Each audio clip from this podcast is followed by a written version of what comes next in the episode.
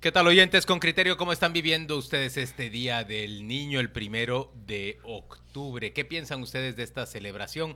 ¿La encuentran novedosa, interesante, llamativa o les parece a ustedes aburridona realmente esta celebración? No, no, no, para nada, para nada. Las historias de, de niños siempre son ejemplares, siempre son bonitas. Mire, esto que nos está contando don Antonio García es interesante. Él reporta una ambulancia que normalmente a las 6 y 25 en, el bulevar Villahermosa, dice él, todos los días va y viene con la sirena abierta, los vidrios polarizados y solo el conductor va adentro. ¿Cuál será la emergencia diaria? Dice don, mm, dice don Antonio García. Bueno, pues, pues no lo sé, no lo sé, pero lo vamos a averiguar. Eh, yo creo que ya tenemos, ya tenemos en línea al ministro, el ministro de Comunicaciones, don José Luis Benito, eh, con quien ayer quedamos de hablar y aquí está eh, la charla que vamos a mantener. Ministro, buenos días. Sí, muy buenos días. Eh, bueno, yo creo que, que, es obligatorio dejarle a usted un minuto y medio para que nos explique eh, pues la versión oficial del libramiento de la circunvalación de Chimaltenango. Así que adelante. Bueno, pues eh, comentarles que el día de ayer dimos una conferencia de prensa en el Palacio donde explicamos cuál es la situación del libramiento. Comentarles que lo que sucedió es un tema muy puntual, no, no es todo el libramiento no quiere decir que no sirva el, el libramiento, que se ha perdido la inversión en el libramiento. Tenemos un caso que es en la estación 60 más 500, desde el kilómetro 60 y medio. Ahí se nos dio un derrumbe en una zona donde ya eh, se había hecho un análisis donde teníamos que reforzar los taludes. Se reforzaron con, con mezcla, con electromalla, esto va anclado y un sistema de tuberías donde permite que la saturación de agua caiga al drenaje. Sin embargo, pues por la sobresaturación que hubo en los suelos de agua, se produjo esta este derrumbe que ya eh, está ya se terminó de, limpiar y es una cuestión pues que eh, nos pasa no solo en el libramiento, sino que como, país nos pasa en, en, muchos tramos carreteros. De hecho, en tramos nuevos, el libramiento de Barberena, cuando se, se inauguró, presentó también algunos derrumbes después y, y, algunos medios de comunicación pues informaron a la población. Lo vemos también constantemente en el tramo de la CA9 Norte, que va de Sanarate al rancho, y bueno, contarles que del 15 de septiembre para la fecha se nos incrementaron de 99 a 299 la atención de emergencias en tramos carreteros. El 70% fue derrumbe. Y eh, respecto al libramiento de Chimaltenango, pues la empresa tiene toda la obligación de entregar la obra en entera satisfacción. Todavía no se ha recepcionado ni liquidado ninguno de los contratos. Y una vez recepcionado y liquidado corren 180 días, eh, perdón, 118 meses, 18 meses, donde la empresa es responsable del tramo. Y 60 meses más, donde la empresa deberá de responder por cualquier falla que haya en el tramo eh, por a, que sea atribuible a ellos. Ministro, esto, pues, buenos días, esto, gracias por acompañarnos, qué bueno que esté hoy con nosotros. Solo permítame terminar de explicar esto, ya estoy a punto de terminar. Entonces, si bien es cierto que se hacen todas las consideraciones técnicas, nosotros también hemos incluido fianzas de conservación de obra en el contrato que le dan al Estado toda la garantía de que se hizo una inversión que le permitirá a los guatemaltecos tener un tramo carretero en buen estado, pero adicionalmente se protege la inversión que se realizó en la infraestructura. La Conred, ministro, en el reporte que el presidente le pidió, en el informe que el presidente le pidió este pasado fin de semana, dice que el drenaje del área que usted está mencionando es deficiente. Mi pregunta es, ¿está debidamente diseñado el talud? ¿Están los drenajes eh, debidamente ejecutados ¿Qué piensa usted de ese reporte de la Conred? Y déjeme hacer otra, otra pregunta más. Mire, eh, han salido en estos últimos días unas comparaciones entre esa ruta, la, el libramiento a Chimaltenango, y la ruta que la empresa CONASA construyó eh, rumbo al sur, la, vía alterna al sur, la VAS. Ahí en algunas en algunos de los cortes que tuvo que hacerse en la carretera, en la montaña, perdón, se, se aseguraron los cortes con unas planchas de concreto y con, unos pernos. Eh, ese debió ser el procedimiento que se siguió acá. ¿Por qué acá no se siguió? Explíquenos, por favor. Bueno, mire, primero comentarle nuevamente. El tema es estrictamente puntual. Es en la estación 60 más 500. El resto del libramiento está en óptimas condiciones. Lo que se tuvo fue una sobre, sobresaturación en ese lugar que no se esperaba. Si usted va al libramiento, no todo el libramiento tiene este revestimiento que comenté de mezcla electromaya anclado con sus tuberías de drenaje. Se colocó en las áreas donde se vio la vulnerabilidad derivado a la topografía, pero más que la topografía, la, la composición del suelo, el cual al ser arenoso y arcilloso da la posibilidad de que haya un, derrumbe, lo da con, mayor posibilidad que en cualquier otro lado. El resto del libramiento, donde tenemos tierra, donde, donde hay mayor estabilización, no hubo necesidad de colocar ese revestimiento. Si ustedes se dan cuenta, el derrumbe se da en la parte donde se coloca el revestimiento, es el área que se había focalizado como más vulnerable. ¿Qué es lo que vamos a hacer ahora? Pues vamos a reforzar esa área, a costa y responsabilidad de la empresa. Ellos lo van a reforzar, están trabajando con un geólogo y con un hidrólogo para reforzarlo y minimizar el, riesgo de que el fenómeno vuelva a ocurrir. No eh, comentarles que nuestro libramiento también tiene muros de contención, eh, igual que lo tiene la base, tiene muros de contención en algunas zonas porque no solo se trabajaron taludes, también se trabajaron rellenos. Se rellenaron barrancas hasta de 27 metros que nos permitieran eh, mantener una pendiente máxima de 8 grados y una velocidad media de 80 kilómetros por hora. Con respecto a la pregunta sobre la comparación con la base, déjeme decirle que no es en ningún momento la misma composición de suelos, tampoco es la misma topografía, y así como la base también tiene eh, muros de contención en algunos lados, nuestro elevamiento también lo tiene.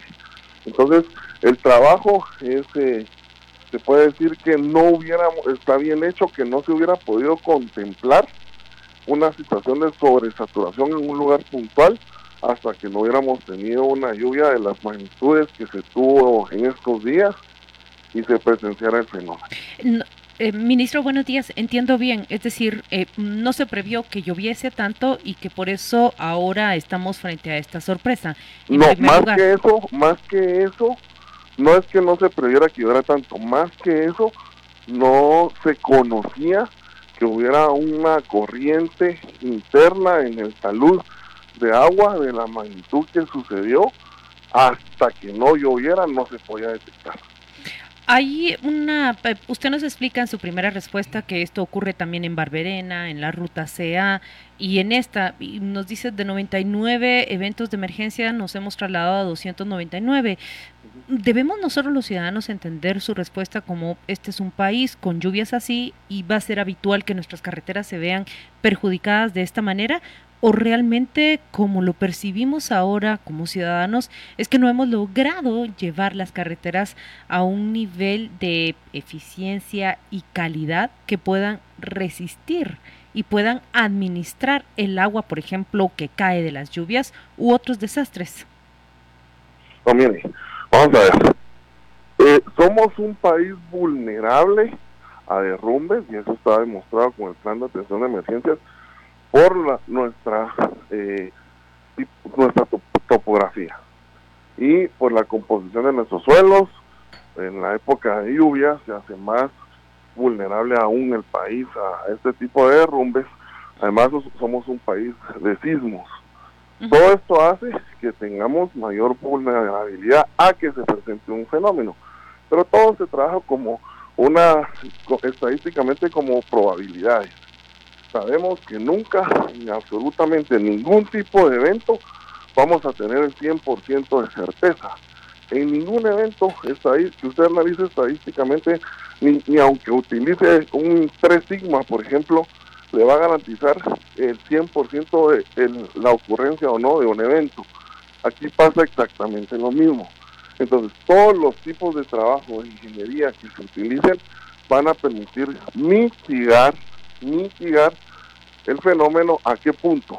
A disminuir el impacto o a disminuir la frecuencia del fenómeno. La única forma que nosotros pudiéramos garantizar que no va a ocurrir un fenómeno es que trabajáramos en una topografía que no fuera montañosa. Sí, ministro, pero entonces eso significa que un día va a caerse una montaña y va a ir pasando un vehículo y lo va a cubrir. Me está diciendo usted que no se puede prever esto. No significa eso, porque para eso estamos reduciendo el impacto del fenómeno. Mire, por ejemplo, el libramiento de Barberena. Ustedes pueden meterse a Google y buscar eh, derrumbe el libramiento de Barberena y van a ver que algunos, algunos medios de comunicación presentaron la noticia de cuando se presentaron estos derrumbes en el libramiento de Barberena. Pero esto ahora ya no se ha dado. ¿Por qué?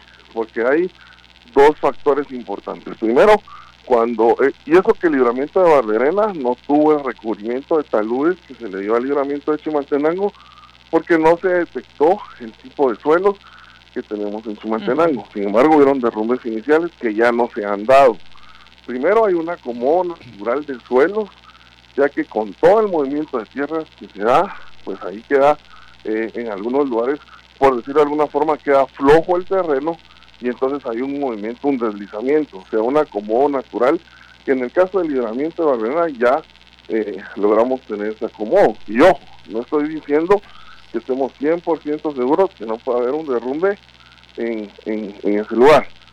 Segundo, eh, en la parte de que no hay recubrimiento, crece vegetación y se siembra vegetación. Esto es para que podamos tener mayor sostenibilidad de los suelos. Entonces son cosas que tienen que ir pasando, eh, lo que es la parte de acomodo y el crecimiento de la vegetación para disminuir más aún el riesgo de que podamos tener un derrumbe. Eh, ministro, se queda usted con nosotros. Vamos a un corte, regresamos en unos minutos, ¿sí? ¿Nos aguanta la llamada?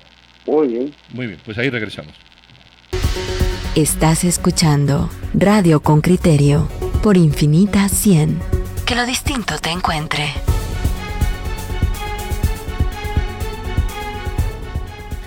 Estamos de regreso charlando con el ministro de Comunicaciones en torno, en este caso, al estado de las carreteras y particularmente al de la circunvalación de Chimaltenango. Eh, ministro, ¿lo tenemos todavía ahí? No, vamos a recuperar ahora la llamada. Parece ser que, se interrumpió nuestra comunicación, pero ahora vamos a volver a llamarlo.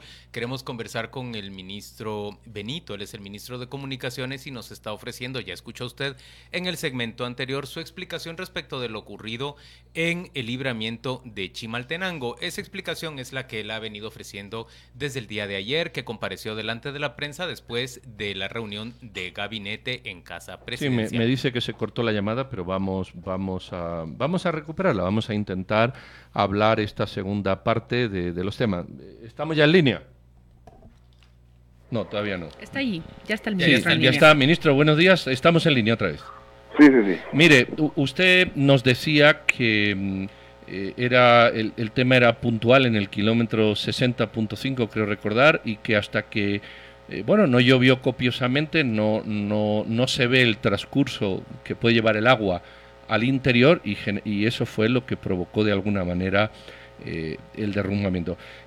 Pero hay, recuerde que se inundó un trozo de carretera hace unos meses, luego cayó una piedra que chocó un pick-up, el sábado hubo un derrumbe, si usted lo quiere llamar así, o como se denomine técnicamente, el domingo hubo otro, y usted ha leído como yo el informe de la CONRED, que en el apartado B de las conclusiones dice textualmente, con las condiciones actuales del talud, se refiere al talud que a partir de la tercera barma ya no está, ya no está eh, eh, con malla y concreto, con las condiciones actuales del talud se mantiene el nivel de susceptibilidad y de exposición a caída del suelo y roca.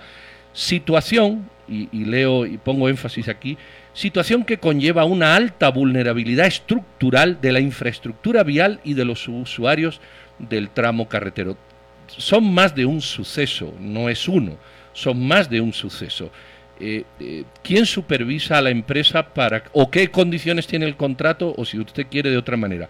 El contrato que se hizo con la empresa, usted nos asegura que tiene el 100% de certificaciones y de normas para que estos cuatro sucesos se puedan meter en una casuística y no en errores de, construcción o de infraestructura?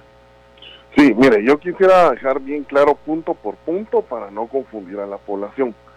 El tema del derrumbe que se dio este fin de semana, ya lo aclaramos y, más que factores técnicos que en algún momento pudieran fallar, si usted me lo permite, eh, les puedo dar lectura a un artículo es el artículo 13 del contrato, donde están todas las, fianzas eh, de obra, la garantía de obra a favor del Estado. Cosa antes no se hacía. Los contratos eran leoninos, eh, había que pagar intereses moratorios, maquinaria ociosa, etcétera. Eso se acabó en esta administración. Aquí cobra el que trabaja. Y aún así garantizamos la obra a favor del Estado. Así que tengo el artículo por si ustedes me permitieran dar lectura. Pero antes de eso, decirles los casos puntuales. En el caso de la inundación que se dio, fue en un trayecto de 50 metros. El libramiento tiene 15.32 kilómetros. la inundación fue en 50 metros. ¿Qué pasó? Cuando nosotros aperturamos el libramiento de Chimaltenango, en el mes de abril yo fui muy claro en mi discurso que se aperturaba por la gran necesidad que había de reducir el tiempo de tránsito por Chimaltenango y distribuir el tránsito, pero que no estaba terminado, que faltaban obras complementarias. Dentro de estas estaban las cunetas, los bordillos, la estabilización de taludes y la señalización, además de que faltaba tercera capa de asfalto en algunos subtramos. Lo que pasó con estos 50 metros de inundación fue que la gente estaba trabajando cunetas. La gente de la empresa estaba trabajando en las cunetas. Y no se percataron y dejaron una cuneta tapada porque ahí estaban trabajando. Entonces cuando corrió la lluvia, la cuneta, por eso es bien importante que tengamos nuestras cunetas eh, eh, en perfecto funcionamiento, el agua empezó a subir a la carretera. La... Produjo una inundación que no fue significativa, que se logró despejar en menos de media hora y esto ya no volvió a ocurrir. Fue algo muy puntual, no fue atribuible a, al diseño ni a algún tipo de desperfecto de la obra, sino que se estaban trabajando las cunetas y había una cuneta que la habían dejado bloqueada a los trabajadores. Entonces, eh, son cosas muy puntuales que de verdad no debe preocuparle a los guatemaltecos la calidad de la obra. Pero fíjese que el informe de Conred, se lo acabo de leer, las condiciones actuales del talud, dice el informe de Conred, no lo digo yo, eh, lleva a una alta vulnerabilidad estructural de la infraestructura y de los usuarios del tramo carretero, eso nos dice Conred. Es que lo que, lo que vamos a ver, yo hablé con el, con el secretario de Conred y lo que ellos se refieren es en el momento en que ellos hacen su análisis. Nosotros ya quedamos que antes de aperturar el libramiento van a volver a hacer el análisis. Pero nosotros tenemos que hacer la limpieza del talud. ¿Y qué sucede? Cuando usted va recogiendo en la base, en el talud, va recogiendo la base, la parte de hasta arriba del material que se soltó va cayendo al suelo. Esto es lo que provoca una vulnerabilidad de que en algún momento no caiga y caiga después. Entonces ellos lo que dicen es, bueno, en este momento es, eh, riesgoso porque eh, la parte que fue afectada pues tiene esta vulnerabilidad. Al momento de que nosotros hayamos terminado, que eso ya se dio, ya está terminada la limpieza, vamos a ir a hacer otra inspección con Conred. Ellos me dicen que el libramiento se puede utilizar, que tengamos maquinaria en apresto, por cualquier situación y eh, sin embargo vamos a ir, a ir a hacer un análisis de, los riesgos y cuáles son los lugares que pudieran ser más vulnerables. La empresa ya hizo su análisis. Construcciones el Departamento de Construcciones de la Dirección General de Caminos hizo su análisis el día domingo. Ahora vamos a ver, hacer el análisis en conjunto con Conres antes de aperturar el tramo. Ministro, ¿los costos de esa, de esa obra son los apropiados? ¿Se escatimó dinero y se ahorró para construir esa obra o en realidad se usó todo el dinero necesario? La cifra pareciera abultada, pero díganos usted desde el plano técnico, ¿ese es el costo apropiado, el, el de la obra?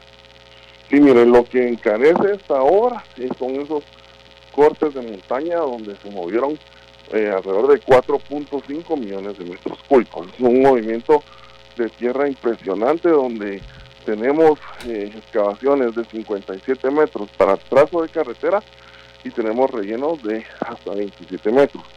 Hay un costo que se maneja estándar por kilómetro de asfalto.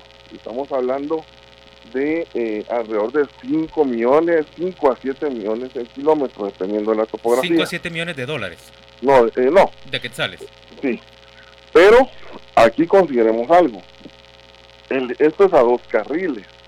Y había el costo que, todo el mundo conoce, el costo que todo el mundo conoce de, de kilómetro es a dos carriles. Nosotros en el llenamiento tenemos cuatro carriles y tenemos segmentos de descanso que se van hasta seis carriles. Tenemos carril de, de descanso. Entonces tenemos algunas partes del libramiento que eh, eh, tenemos hasta seis carriles.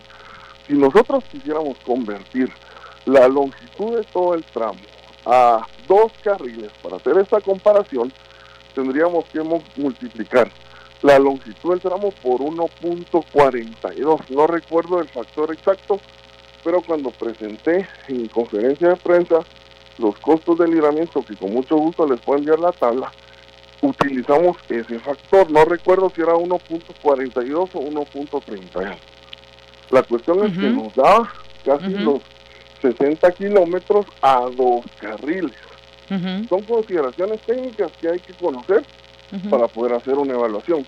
Les puedo decir que sobre el tramo que, se, que nosotros licitamos ya en esta administración, tuvimos renglones de trabajo más baratos que lo que se había licitado en el tramo originalmente cuando se hizo el primer contrato en el 2014. Ministro, dos preguntas. Mm, la primera es de una respuesta eh, sí o no. ¿Usted mm, tiene propuesta del señor Alejandro Yamatei o de sus allegados para continuar al frente del Ministerio de Comunicaciones? No. Muchas gracias. Y la segunda pregunta tiene que ver con, su explicación. Me dice usted, eh, lo parafraseo, que prácticamente no estaba prevista la cantidad de agua que cayó y por eso se derrumba esa, esa parte de la carretera. No lo tienen previsto, es la naturaleza, pero yo le pregunto, yo ciudadana, si voy en mi carro allí y me cae esa montaña encima, ¿qué pasa si es un transporte eh, colectivo? una camioneta que transita por allí en el momento que se derrumba esa, ese talud. E, es una montaña la que cae encima. Lo que me pareciera es que es una explicación que, que la puedo trasladar a diferentes carreteras e indagar eh, cuán, cuán seguros estamos en nuestras carreteras. Si ustedes no tienen previsto que puede ocurrir un desastre de, de esta magnitud y que puede matarme en cualquier momento. No es que no se tenga previsto, Vuelvo y le repito lo que dije al inicio. Los fenómenos pueden suceder, no, no hay nada garantizado estadísticamente a poder asegurar la ocurrencia o no de un fenómeno al 100%.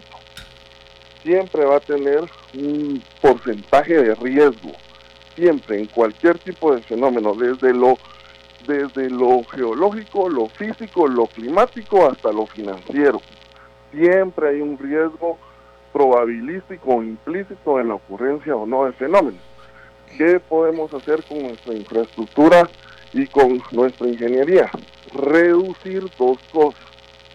La probabilidad de ocurrencia del fenómeno y el impacto, si el fenómeno no se, se, va, se va a dar, que el impacto sea mucho menor. Por ejemplo, en este caso, ¿Qué hubiera pasado si no hubiéramos tenido el revestimiento en, el talud con la mezcla, la electromalla y el anclaje que se le colocó. El impacto del fenómeno hubiera sido mucho mayor. Ahora, ¿qué pasa en nuestras carreteras? Resulta que según el estudio de desarrollo vial de Tonacom, yo recibí las carreteras en un estado de bueno a excelente del 41.3%. Ahorita que se presentó el presupuesto al Congreso, resulta que hemos, tenemos las carreteras de estado bueno a excelente en un 73.6%. En año y medio hemos casi duplicado el estado bueno excelente de nuestras carreteras y vamos a dejarlo arriba de un 80%. ¿Qué fenómenos se dan ahora en las carreteras? Ah, como ya no hay hoyos, como las carreteras están eh, en buenas en buenas condiciones porque son tramos nuevos, la mayoría son, hemos colocado más de 1.600 kilómetros de asfalto nuevo. ¿Qué sucede ahora? Ah, que hay más accidentes. ¿Por qué? Porque la gente corre más, la gente usa más velocidad porque ya no hay agujeros. Entonces, ¿qué hacen en algunos lados? Colocan túmulos. ¿Y qué pasa? La gente no se percata del túmulo a alta velocidad y tiene un accidente. Y hay prohibición de la ley de la colocación de los túmulos. Entonces tenemos una serie de problemáticas que resolver. Y sí le digo, con toda honestidad, y todos lo sabemos, eh, todos tenemos, estamos expuestos a una serie de riesgos al momento de transitar y, por cualquier vía, no solo la terrestre, ¿verdad? Eh, eh, estos son los riesgos que incrementan nuestra seguridad en el, tránsito de las carreteras. Eh, eh, ministro, yo creo que trasladar los riesgos al usuario es, relativamente fácil. Eh, yo le voy, a, le voy a hacer dos comentarios. Usted dice lo que hacemos es reducir al máximo o mitigar los riesgos porque los riesgos están ahí. En eso lleva usted toda la razón. Pero, por ejemplo, le puedo yo agregar, si la tercera berma hubiera estado recubierta con concreto, como Conred dice que no estaba, el riesgo hubiese sido menor Conclusión, ¿por qué no lo hicieron? Si se trata de mitigar riesgos, pongamos Berma en todo el talud y se reduce mucho más. Eh, eh, y eso no es culpa del usuario. Y lo segundo es, usted sabe, porque aquí nos lo han dicho varios colegios, que hay unas normas estándar que no necesariamente son obligatorias en Guatemala, pero sí son estándares internacionales de construcción. La pregunta es muy directa.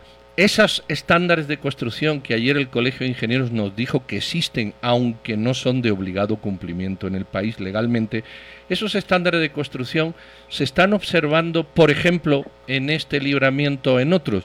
Se le exige a la empresa esos estándares a pesar de que no sean obligatorios en el marco legal nacional. Sí, nosotros tenemos una serie de regulaciones que se que se, se tipifican para, para nuestras condiciones topográficas, climatológicas y la composición de nuestros suelos reguladas por el libro azul. Este es el que nos da a nosotros las normas de construcción. Eh, toda la obra se construye dándole cumplimiento a las normas que están en el libro azul. Ahora bien, el tema es el siguiente. El fallo fue muy puntual no tenemos el fallo en el libramiento, en todo el libramiento, es la estación 60 más 500. ¿Qué es lo que tenemos de hacer? Reforzar la estación 60 más 500. Ya el libramiento fue probado a fuego en su totalidad con estas lluvias y lo que nos afectó fue la estación 60 más 500. Es la parte que debe reforzarse. Esto no quiere. y con la otra parte que usted me preguntaba, de que la merma había venido de arriba, la fractura se da en la parte de abajo del talud y se fractura el recubrimiento que tenemos de la mezcla con la electromalla y el anclaje. Al fallar esto hace falla falla la, el recubrimiento y hace que se venga el talud inclusive la parte de arriba. Pero es puntual el fallo. Entonces, ¿qué se hace? Se refuerza la zona donde hay más riesgo y todo corre a cuenta y costo del contratista. Esa va a ser la solución que le vamos a dar. Es un derrumbe. La inversión de los guatemaltecos está garantizada en el resto del libramiento. No tuvimos ningún fenómeno. Las cintas asfálticas están intactas, los drenajes están intactos, las transversales están intactas, las bóvedas están intactas, el resto de taludes está intacto es un tema estrictamente puntual que debe reforzarse. Ministro, no podemos terminar esta entrevista sin preguntarle a usted de forma directa respecto a ese reportaje que publicó con criterio. Se refiere a la concesión de obra por 525 millones de quetzales, en parte durante su gestión, en parte de, de la de su antecesor. Eh, obra pública a la empresa Concisa de, de Gustavo Alejos, perdón, de Gustavo Cianza, perdone, de Gustavo Alejos. ¿Cómo explica usted esa concesión de 525 millones de quetzales en obras a esta empresa? Por cierto, en muchos casos con concursos que aparentan ser simulados porque se excluye a los otros competidores por meros formalismos. Bueno, mire, primero, ya que toca el punto, eh, vamos a ser objetivos. Primero yo recibí a su periodista una hora en mi despacho, una hora, y grabé toda la entrevista.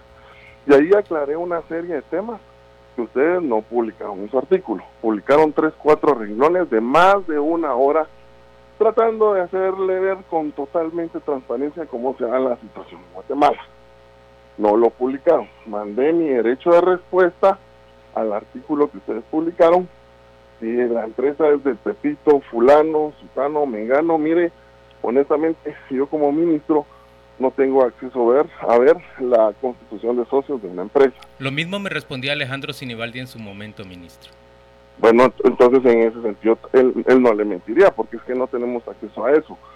Mire, pues, la calificación de un evento es de total responsabilidad de la Junta de Licitación. Y ellos trabajan con total autonomía. Yo a la Junta de Licitación no le puedo decir, mire, este o el otro, o este sí o este no.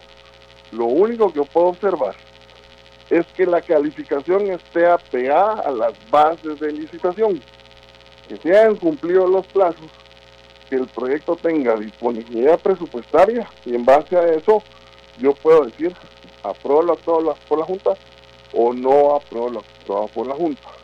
Claro, la ley le confiere a usted la facultad de nombrar la Junta, de supervisar lo que hace e incluso de contradecirla. Va, permítame que no he terminado de responder. En ese sentido, pues nosotros nos apegamos al cumplimiento de la ley y es la Junta que tiene la responsabilidad de adjudicar. No el ministro, no el viceministro, no el director, es la Junta. Nosotros solo aprobamos o improbamos pero tenemos que justificar el motivo de la aprobación o de la improbación. Hasta ahí llegamos. En, en ese sentido, pues me decía su entrevistador, es que es, es, las juntas han votado eventos porque una declaración jurada no va firmada. ¿Y sabe qué? Lo ponen en la versión impresa, porque una declaración jurada no va firmar. Permítame, amigo, le dije, ¿qué me está diciendo? Si una declaración jurada no va a firmar, ¿qué es entonces? Si yo no voy a firmar que juro que tal cuestión que estoy juramentando bajo una declaración jurada y no la firmo, entonces ¿qué es?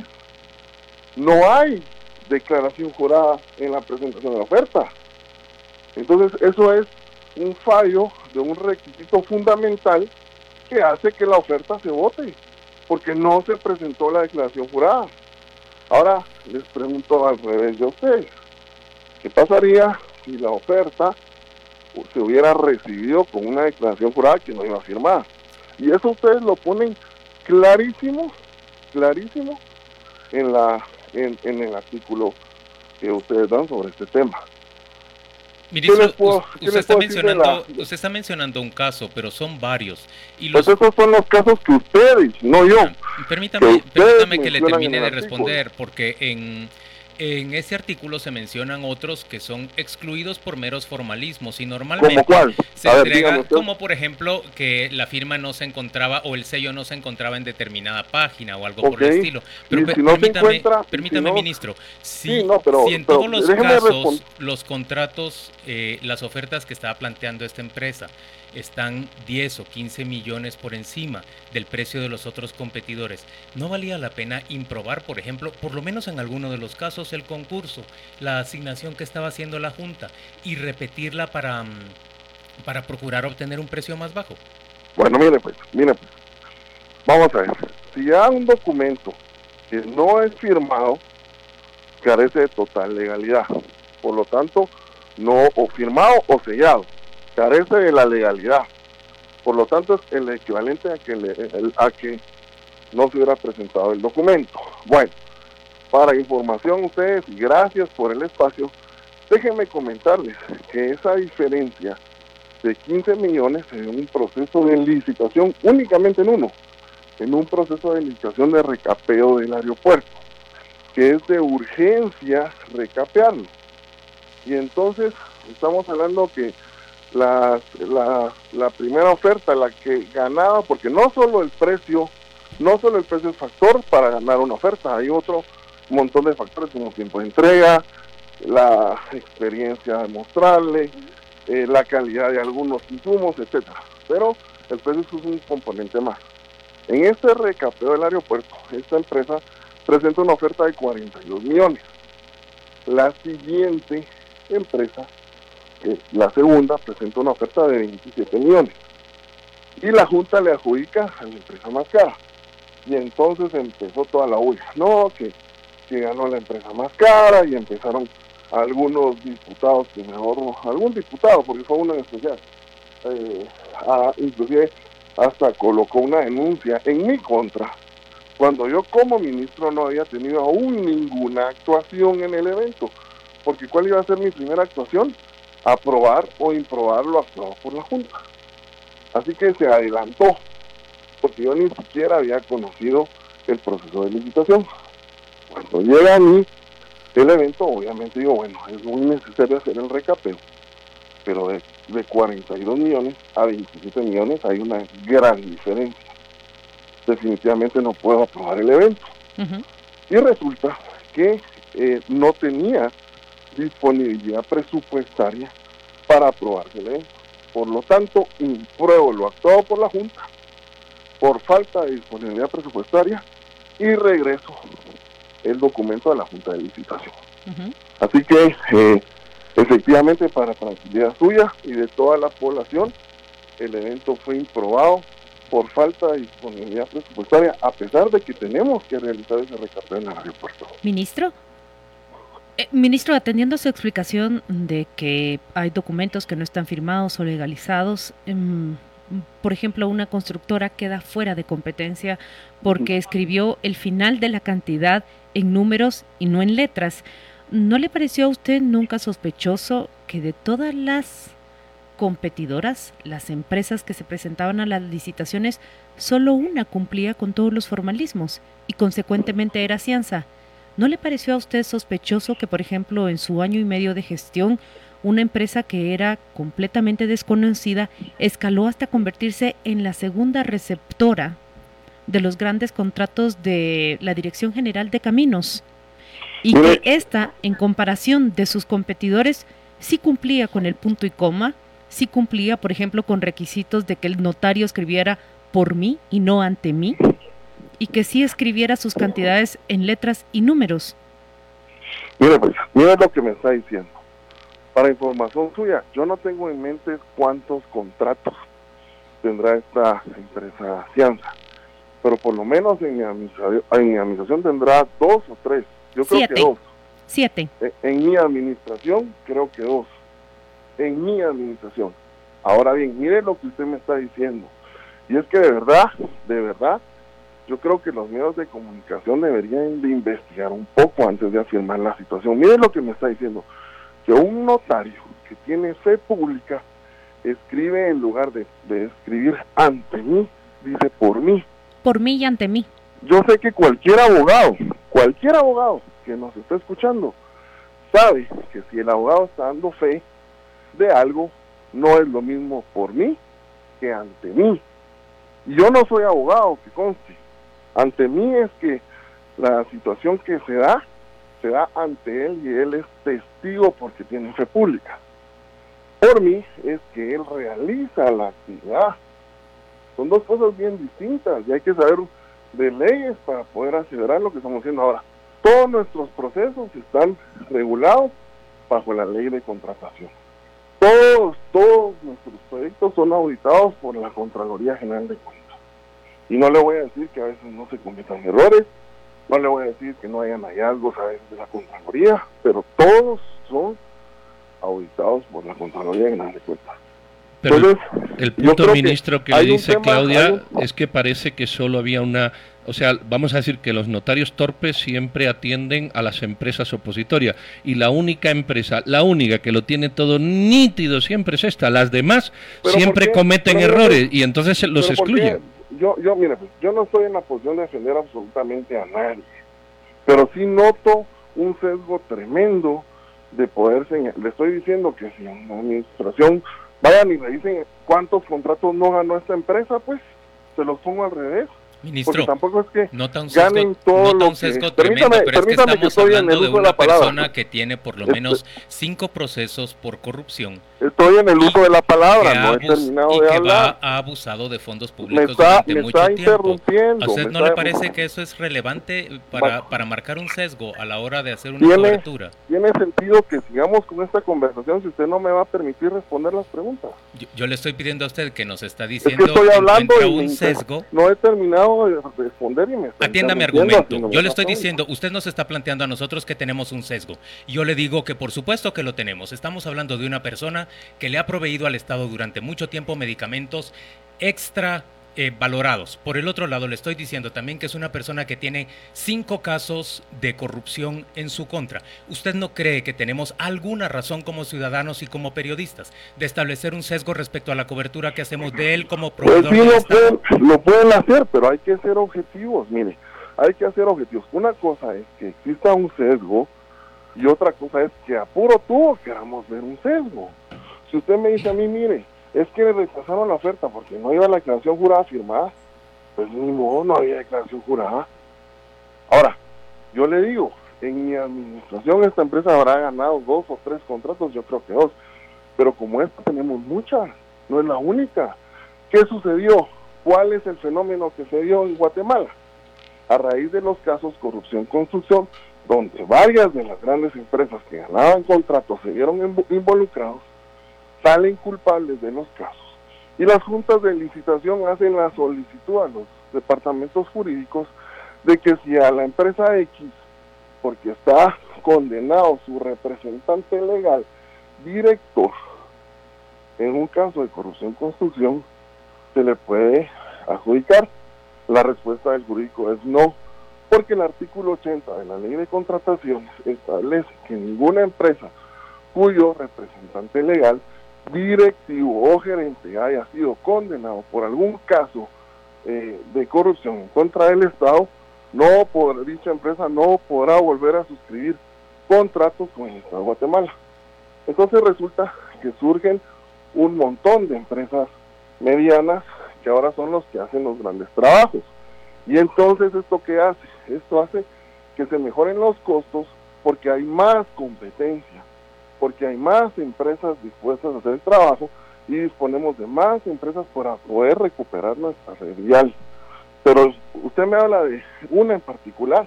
Yo le puedo hablar de muchos más nombres. Por lo menos tendré unos 10 en mente o 12 en mente de empresas que están haciendo un buen trabajo y que han ganado también proyectos y que podrán estar al nivel de ejecución de esta empresa. El hecho de que sea, no, yo ni siquiera sé si este señor que usted menciona es dueño, es accionista o lo que sea, no lo sé. ¿Usted lo conoce a él, al señor Gustavo No, no lo conozco. No lo conozco y nunca lo he visto y a veces se, me confunden los alejos porque hay varios, no los conozco. Pero, pero ministro, eh, eh, usted tiene que entender eh, que hay mucha suspicacia ciudadana de que usted como ministro diga que no conoce quién es Cianza cuando ya hemos publicado quién es Cianza. Es decir, está publicado. Eh, creo que debía de inquietarle que ese tipo de empresarios que, que, están señalados de corrupción, no en un caso, en cinco, igual que, que otras empresas, yo creo que debería ser una preocupación del ministerio. Eh, incluso se debía, se debía de sacar en la licitación que digan quiénes son las empresas y los empresarios. Es decir, no se puede alegar eh, ignorancia. Se puede alegar ignorancia una vez, pero, pero no eh, que no se conoce. Claro que se conoce, si en este país nos conocemos todos, no, no, no se puede decir que no. Y luego lo curioso es que los contratos que les estamos diciendo, todas las empresas cometen errores. No, no les resulta suspicaz que, que, se presenten tres empresas, dos cometen errores sistemáticamente. La tercera, que es la de este señor, no comete ningún error. Yo entiendo que lo de los errores desecha formalmente una convocatoria, pero a mí, a mí, y todos hemos estado en puestos de, de trascendencia, cuando la misma empresa me comete errores y la de siempre no me los comete, me hago la pregunta, ¿será que todos son tan torpes y esta es la única que no? ¿O será que hay un amañamiento de contrato que se ha demostrado que también ocurre? Y eso al final lo terminamos pagando los ciudadanos. Es decir, sí existe esa preocupación en el ambiente. Y está bien que exista la, preocupación y está bien que se investigue. Lo que no está bien es que a puro tubo se quiera asegurar algo que no es. Porque mire pues, vuelvo y repito, usted me dice, todos los contratos. Bien, nosotros hemos sacado alrededor de unos 500 eventos a licitación y esta empresa habrá ganado en administración, lo repito, dos o tres contratos. Y habría que revisar en cuántos ha participado y no ha ganado. Caso, por ejemplo, del de, el de el aeropuerto que acabo de mencionar, que la Junta de Licitación dice, él gana. Yo a la Junta de Licitación no le puedo decir, él no gana, ni le puedo decir que gane otro. Yo impruebo lo actuado por la Junta por falta de disponibilidad presupuestaria. Quiere decir que habían varias empresas que sí presentaron bien su oferta. Pero yo no le puedo decir a la Junta, mire, adjudíquele al segundo lugar, no puedo. Y si la Junta le adjudica al segundo lugar, entonces el primer lugar está en todo su derecho de impugnar el evento. Y entonces eso se entrampa ahí a ver cuántos meses. Entonces, se imprueba por falta de disponibilidad presupuestaria y corre el evento nuevamente. Entonces, ahí le estoy poniendo un ejemplo claro que si usted gusta yo le puedo enviar la documentación, ustedes lo pueden investigar, donde lo que usted me está diciendo no es cierto. De que la empresa gane todo lo que se meta y que haya un sesgo para ellos, perdóneme, pero no es cierto. Ahí le estoy demostrando un caso muy puntual. Y así habrán más eventos en los que ellos hayan corrido y ganó otro. Y cuando usted me dice en todos los eventos, pero si son dos, no, tampoco le decimos todo. Nosotros le estamos presentando oh, siete eventos de 2017, parte son de su administración y parte no. Lo que estamos presentando son siete eventos en un mismo gobierno con dos ministros distintos de, comunicaciones, absolutamente distintos. Ok, y veamos de esos dos eventos. Ahora yo les pongo a ustedes el reto de investigación de esos dos eventos, en cuántos eventos participaron y cuántos no ganaron. Entonces usted me va a decir, mire, en un evento casualmente eh, el otro competidor no firmó la declaración jurada. Bueno, no, casualmente no, es que no le puedo aceptar. Y además es oferente que sí cumple con todo, tiene todo el derecho de impugnar si él ve que sea un trato preferente, pues decirle, hey, mire, meta su declaración jurada. No, no la presentó, no la presentó. La presentación de ofertas es tan formal y tan rígida que tienen una hora en punto para presentar sus ofertas. Un minuto más tarde se cierra la recepción de ofertas y ya no se le recibe la oferta a nadie. ¿Por qué? Porque está el que sí cumplió, que tiene todo el derecho de impugnar, inclusive hasta denunciar si él ve una anomalía en el proceso de licitación. Ministro, queremos agradecerle que le ha dedicado a los oyentes de Concriterio hoy mm, casi 55 minutos, cerca de 55 minutos, para ofrecer explicaciones respecto a lo ocurrido en, el libramiento de Chimaltenango y responder a nuestras preguntas respecto de ese reportaje que publicamos sobre la asignación de 525 millones de quetzales a esta empresa de construcción que es en parte propiedad de Gustavo Alejos. Gracias por estar hoy con nosotros. Bueno, gracias por el espacio y Saludos a todos los guatemaltecos, estamos con toda la fuerza del espíritu para poder servir y darles a los guatemaltecos la red que merecen. Feliz día, ministro, muy amable. Igualmente.